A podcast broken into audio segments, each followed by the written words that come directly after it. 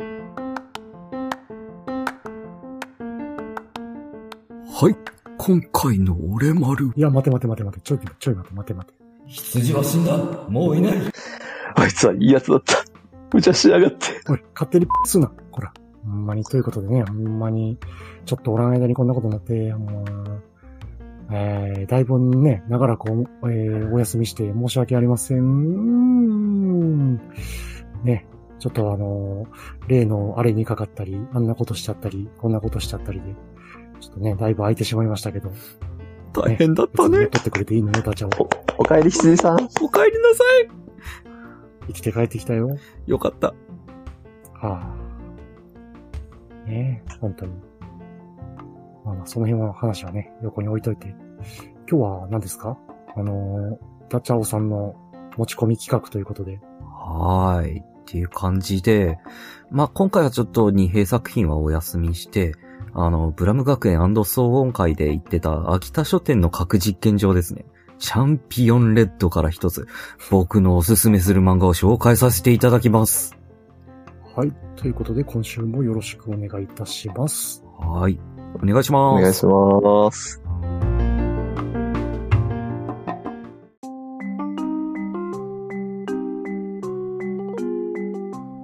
張り切りすぎたダチャを紹介する漫画のタイトルを言うのを忘れる。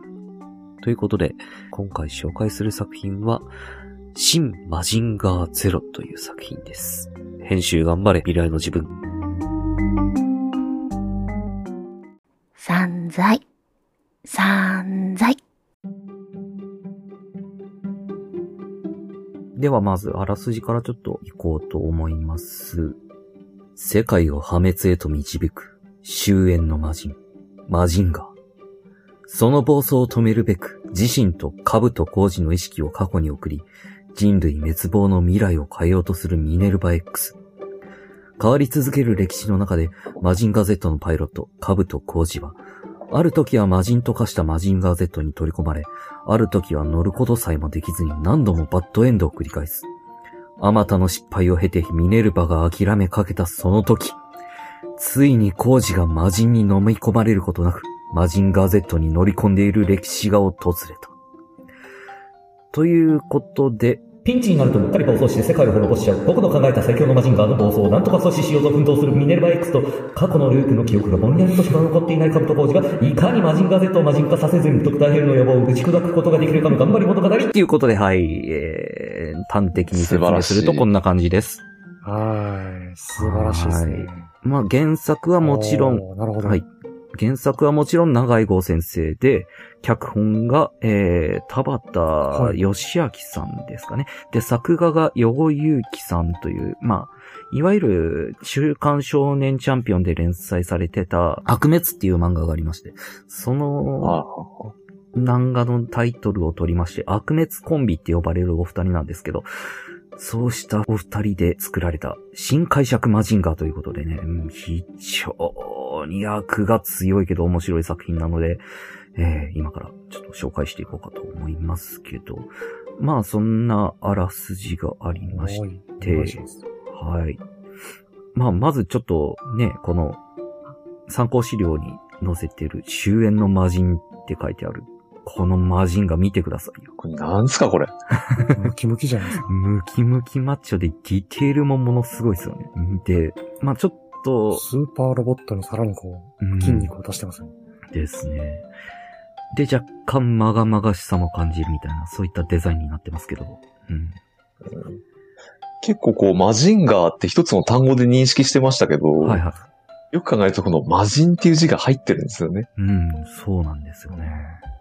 こうそこが確かにこれを見るとまさしくマジンですね。うん。っていうことで、うんまあ、そんな感じで、まああれなんですけど、こうやって暴走しちゃうから、まあ、それを止めようとして、ミネルヴァ X、まあ、マジンガーのパートナーロボットになるんですけど、こちらのロボットが自分の意識とカブト工事の意識を過去に送り続けるんだけど、なかなかうまくいかないんですよ。うん。まあ、ねえっと、作中序盤で、まあ何回か描かれるんですけど、まずその、完全なる人工知能で自律的に動くマジンガー Z が世界を滅ぼすっていう感じからの、その次の世界では、カブトコウジがこう、うん、取り込まれちゃうんですよね。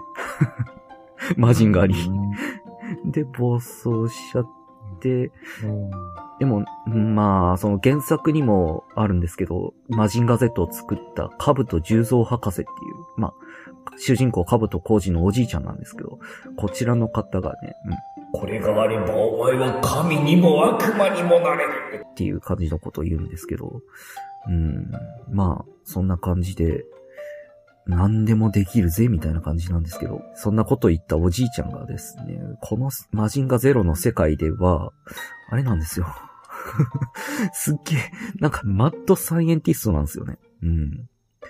だから、結構もうなんかひどいことしちゃって、まあヒロインであるユミサヤカさんを殺してしまうっていうええ感じで、ええまあ、あれなんです。よ。なんかこう、マジンガーより強いやつを作られては困るっていうことで、自分の息子であるカブト健三と孫であるカブトコウジ、あと、うん、その子孫を残す可能性があるかもしれないユミサヤカっていうのを、うん、排除しておこうっていう感じで、まあ殺そうとするんですけど、結局、相打ちみたいな感じになっちゃうんですよね。うん。カブトコウジと。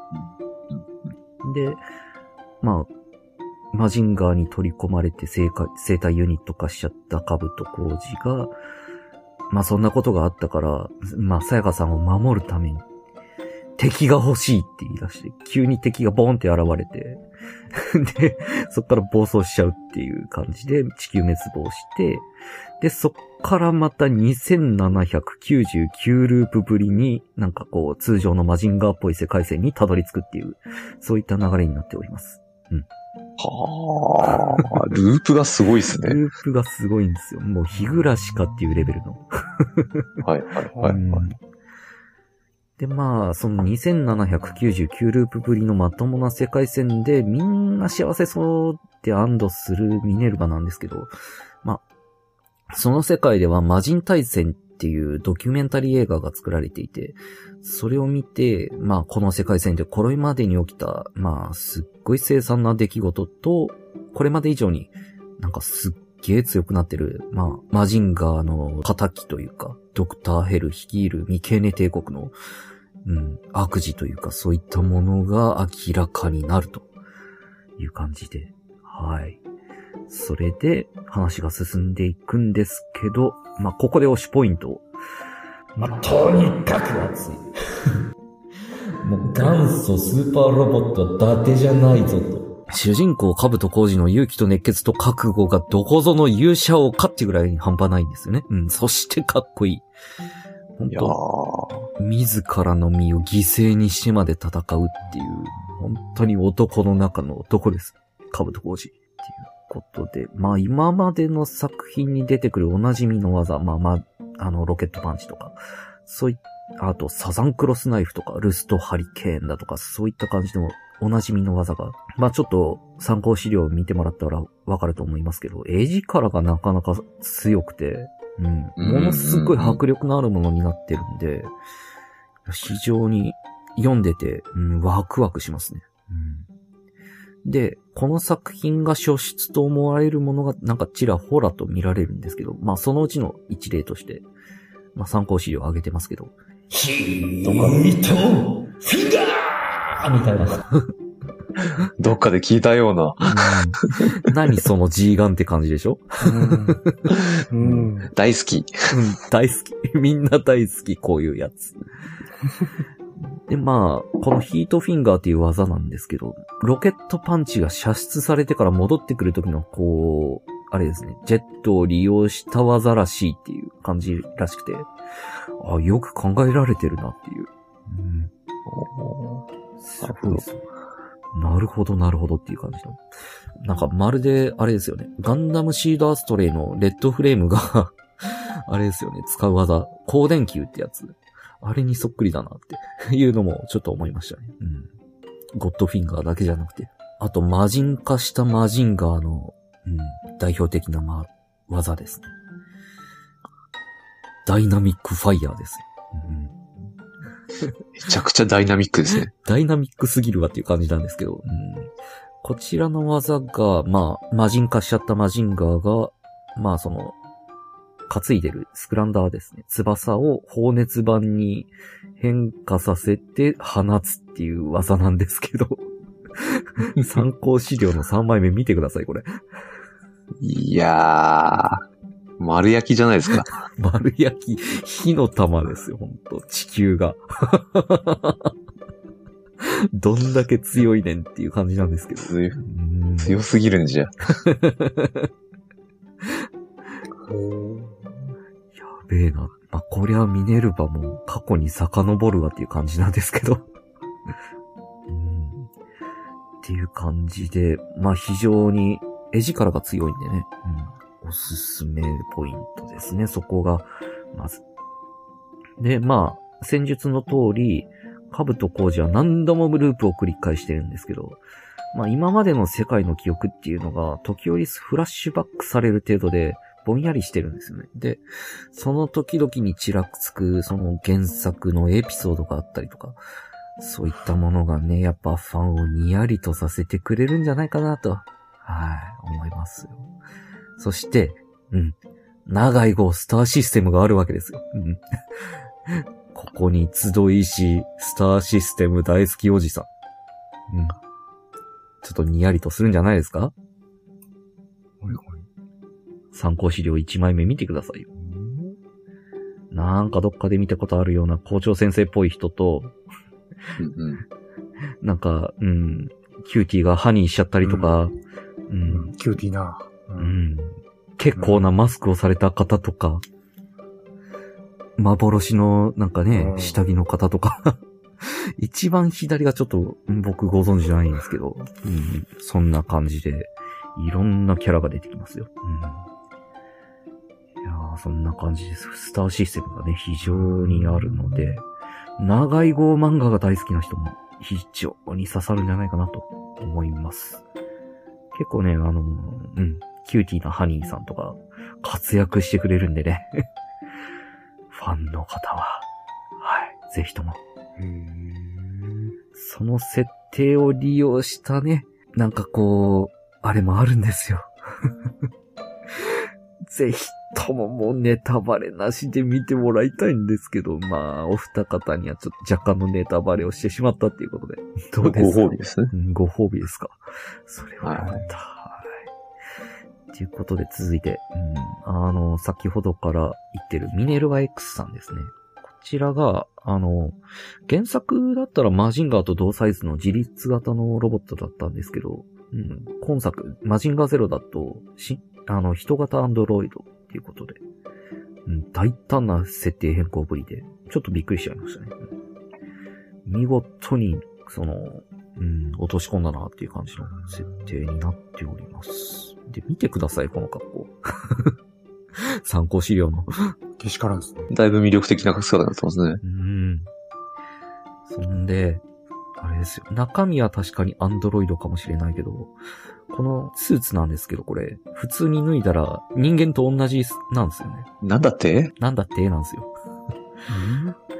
髪型はこんままだけど、とね、髪型が残念なんですけど、ミネルヴァさん。原作と同じっていうか、まあまあまあ、マジンガーヘアっすよね、完全なる。うん。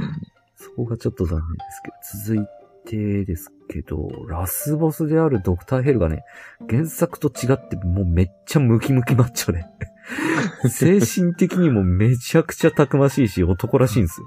で、その、アシュラ男爵とか、ブロッケン伯爵とか、そういった部下に対する情もあったりとかなかったりとかして、人間味に溢れてて、すごくね、敵として魅力的なんです。うん。その、ライバルである、カブト十三博士と、なんか、ジジイの喧嘩みたいな。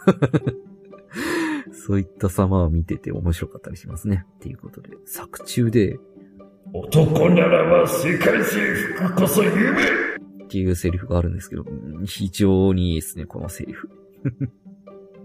だいぶ熱いですね。熱いっすよ、本当に。なん、何のシーンかっていうと、これ、あの、アメリカの大統領の、えー、股間を握りつぶそうとしているシーンです。ええ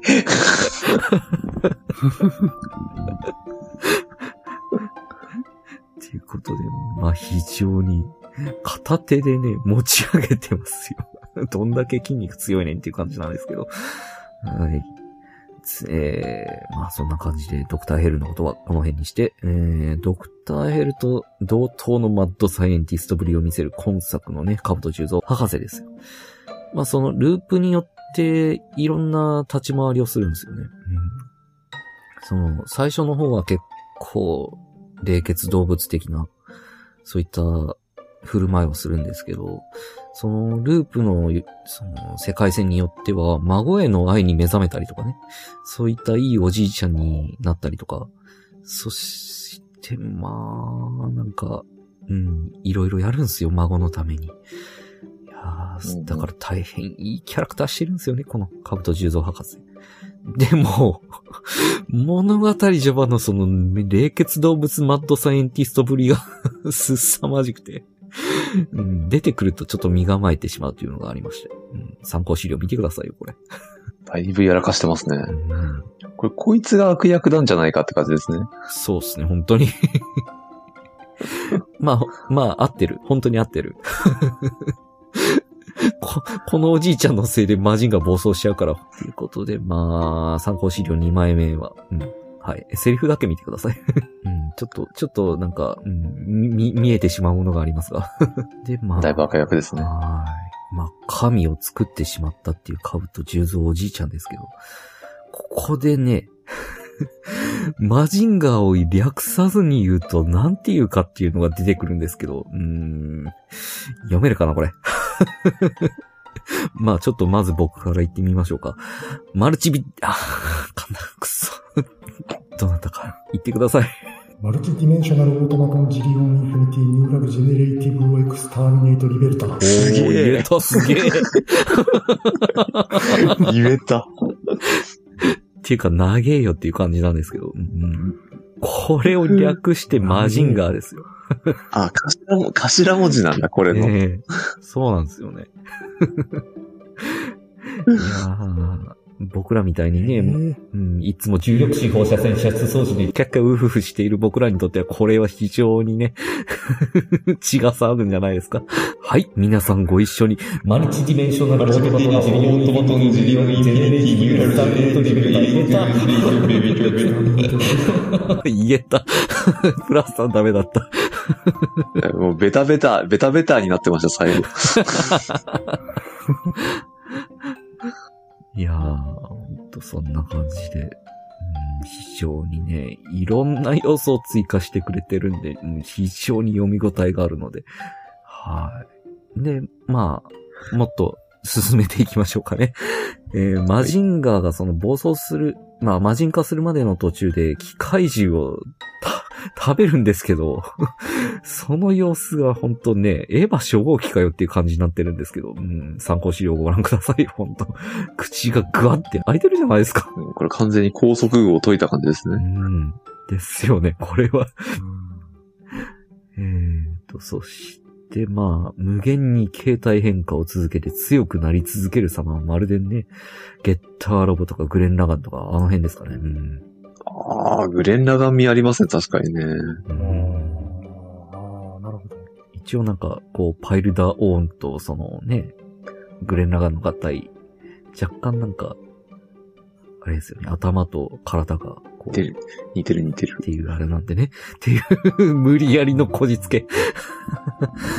まあちょっとここで少し余談なんですけど、マジン化したマジンガーのデザインが、なんかアートストームっていうメーカーのフューチャーモデルって言われるシリーズのマジンガー1901っていう、まあ少しバンダイさんが出してる、まあ主に仮面ライダーとかをかなりデザインを魔改造したような、そういったフィギュアのシリーズがあるんですけど、それっぽいよなーっていう感じの、うん、デザインのマジンガーが出てるんですよね。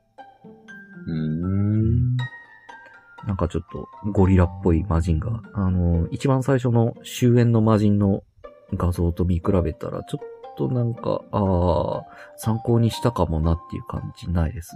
うんうんうん。うん。なるほど。なんとなくですけど。はい。あまあ、この辺で余談は終わりにしておきましょう。えー、で、まあ、さらに、時を遡ってやり直す様は、窓マギ、日暮らし、下着を彷彿させるんで、端的にこの作品を表すとなれば、新世紀電源突破魔法少女ゲッターマジンガーゲートの泣く頃にゼロ。っていうことで、あ、言えた。よかった。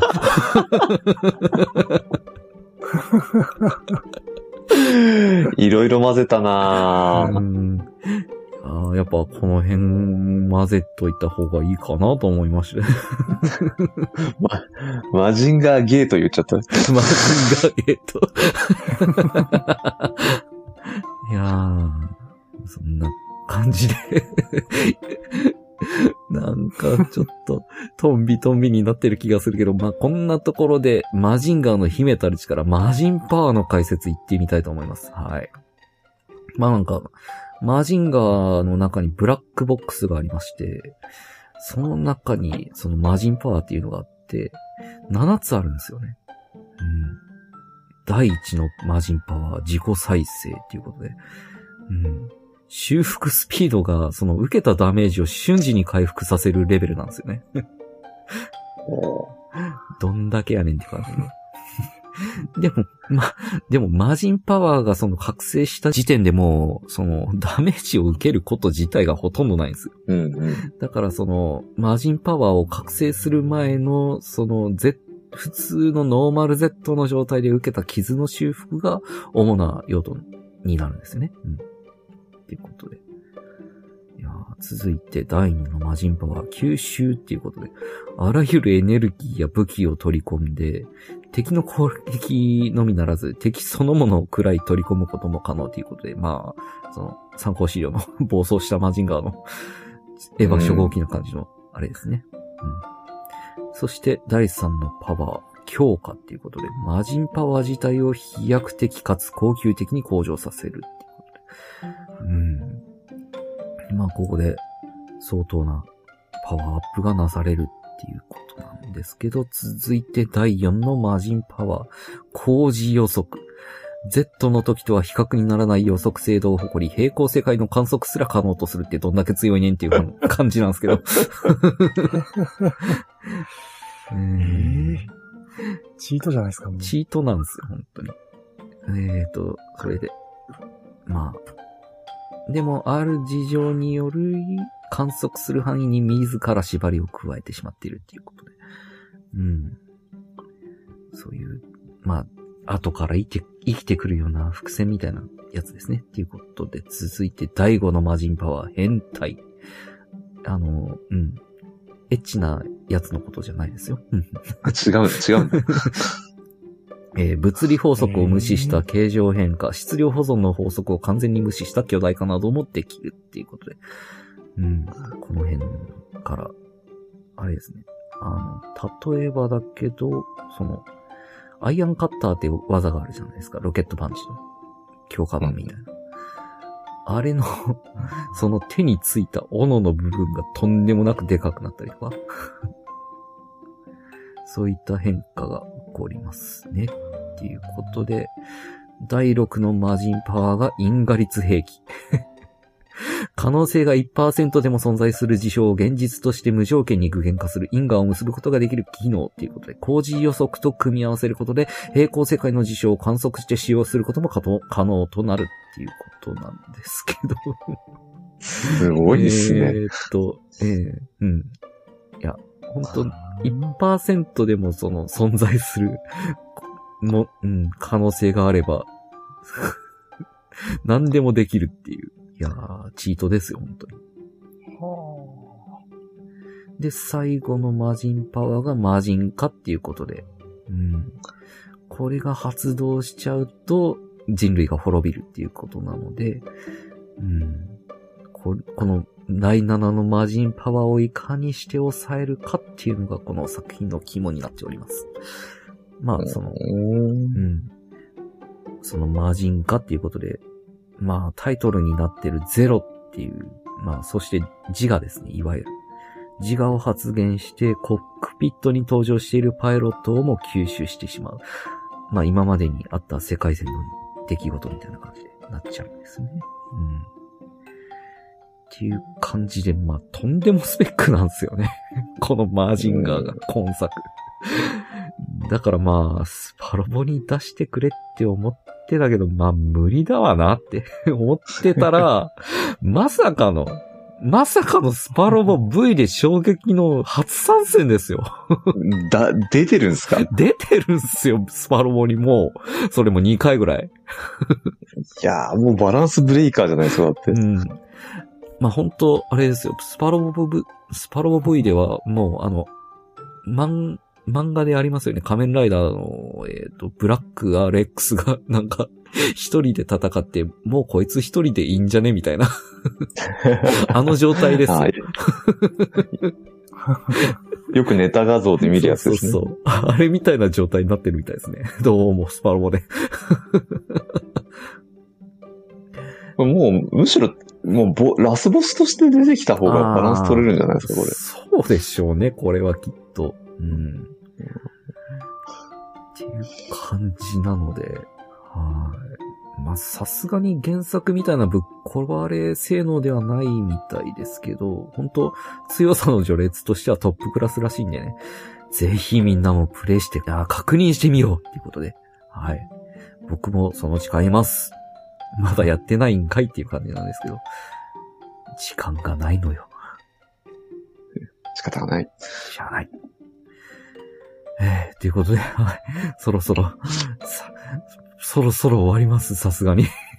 ということで、長井郷先生リスペクトですからね、はい。結構色気要素が多いんですよね。うん、先ほどからね、結構、あのー参考資料にも載せてると思いますけど、はい。いいですね。うん。だいぶごちそうさまな感じですねごち。そうさまですね。ということで。まあ、その作中にアルテミスエースっていう、まあ、この作品で初出のその、ロボットが出てくるんですけど、まあ、ダイアナンエースとか、アフロダイエースとか、ビューナスエースとか、あの辺の、なんか新型的なやつですね。うん。あ、あれが、まあ、あれ自体は別に、ね、うん、いつもの女性型ロボットですねっていう感じなんですけど、見てくださいよ、この弓爽やかな パイロットスーツ。おっとチージョじゃん。なんか、あキルラキルで見ましたね、こういうのね。あー、なるほど。そこか。だいぶ、だいぶ来てますね。だいぶ来てますね、うんこれでもあの、一歩間違ったら TM レボリューションですよ。あ ああ、確かに。ー、いよ、妖精になっちゃう。ということで、はい。まあ、こちらのアルテミスエースのパイロットスーツ着てるユミサヤカさんのフィフィギュアがね、出てるんでね。うん。え、マジっすか？まあ参考資料に貼ってますけど。うんまあ、これはちょっと、お家には置けないなっていういやー、無理ですね。感じになってますけど、まあ、誰か買ってください。まあ、こちらのパイロットスーツなんですけど、どうも、その長井郷先生が書かれたマジンサーガっていう漫画、まあ、マジンガーのリブート的な漫画なんですよね、マジンサーガって。まあ、そちらの方に結構元ネタになったようなパイロットスーツが書かれてるみたいなんでね、各自ググってみようということで。はい。はあ。っていうか、うん、はい。参考資料2枚目のこの、ね、右のコマ、普通に 青年誌やないと、生徒やないですかね。もう、あの、消しが入らないとダメですね、これね。うんなんか、ノリが張ってそうな。っていうか、まあまあまあ、そんなの抜きにして、普通にあの、さやかさんがね、すっごいいいヒロインしてるんで、はい。早くコージと幸せになってほしいってすっごい思わされます。はい。ということで、あの最近ですけど、あの、嫁さんから、うん、ドクターストーン買ってこいって言われたんで、本屋に行ったんですよね。わかりやすい。するとですね、はい。こちらの新マジンガーゼロの愛蔵版っていうのが出てまして。おっと？うん。いやー、僕ね、ついつい買ってしまったんですけど、うん、全、原作っていうかまあ、旧単行本全巻持ってるけど買っちゃったんですけど、うん、存 在存在。散財散財いやー、ほんと買って正解でしたよ。愛蔵版の最終巻。うん。すっごくいい無夫婦なおまけ漫画がついてました。ですからね、エチエチのさやかさが見たければ、買うんだ。まあちょっと参考資料載せてますけど、どうですかこれ？これだいぶご褒美ですね。フェチズムの塊ですよ。うん。うん。いげた。っていうことで。まあ、その、読んだ自分自身が、まあ、私ダッチャー自身が、マジンガー Z について、そのスパロボでしか知識がなかったんですけど、まあ、そんだけの知識しかない状態で読んでここまでハマったんで、まあ、そのマジンガー Z の基礎知識である主人公カブトコウジが、あの、おじいちゃんであるカブト重蔵に託されたスーパーロボットマジンガー Z を狩り悪を撃つっていう単純明快なお話を知ってるっていうのと、とにかく熱くなれる男の物語、で熱血物が好きっていうんであれば、絶対楽しめると思われるんで、いやー、ぜひとも、うん。別にね、愛蔵版を買わなくてもいいんですよ。いいんですよ。中古でいいから、誰か買ってくれっていう感じで。はい。まあ、できれば愛蔵版も買ってほしいですよ。この最終巻の無風な、ねえ、エッチなおまけの漫画がついてるんで。いや、それだけじゃないんですよ。あのーなんか設定資料的なものも若干ついてきたりとか、今までの単行、うん、旧単行本の表紙とかがね、載ってたりとかするんで、いや、それだけでも十分見ご見応えがありましたね。っていうことで。うんただのね、エロ親父じゃないんですよ、僕だって。っていうことで。で、まあね、この作品を、ん？俺たちは何も言ってねえぞ。俺たちは何も言ってねえぞ。うん、うん、うん、うん、は、は、はい。っていうことで、まあ、はい。ここで、ちょっともうね、あの、終わりにかかりますよ。まあね、で、そしてこの作品を知って読んだのであれば、実はこの作品ね、続編がありまして、ええ新マジンガーゼロバーサス暗黒大将軍っていう作品がありますので、そちらもね、ぜひと手に取って最後まで読んでいただきたい。絶対に損はさせないから。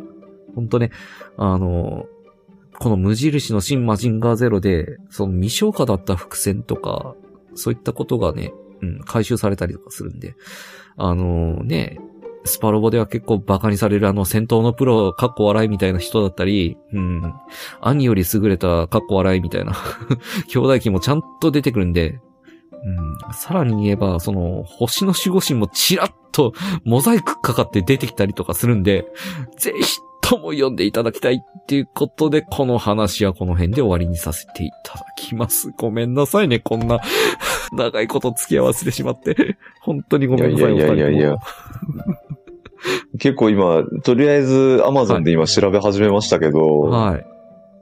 これ、ああや、危うくこれ暗黒大魔王の方を買ってしまうところですね。暗黒大将軍の方か。おーおーおーおーこれ、こっちはぞ、こっちは続編なんですね。続編なんですよ。それでちょっと残念なんですけど、こちらの作品ね、紙媒体でしか売ってないっていう。そうですよね。Kindle でこれ出てこないですもんね。Kindle とか電子書籍がないんですよ。だからほんと紙の本で集めるしかないですね、この作品は。うん。っていうかね。うん。Kindle で出たら、Kindle 版も買っちゃうから僕、絶対これ。そんぐらいね、何回読んでも熱くなれる作品っていうことなので、はい。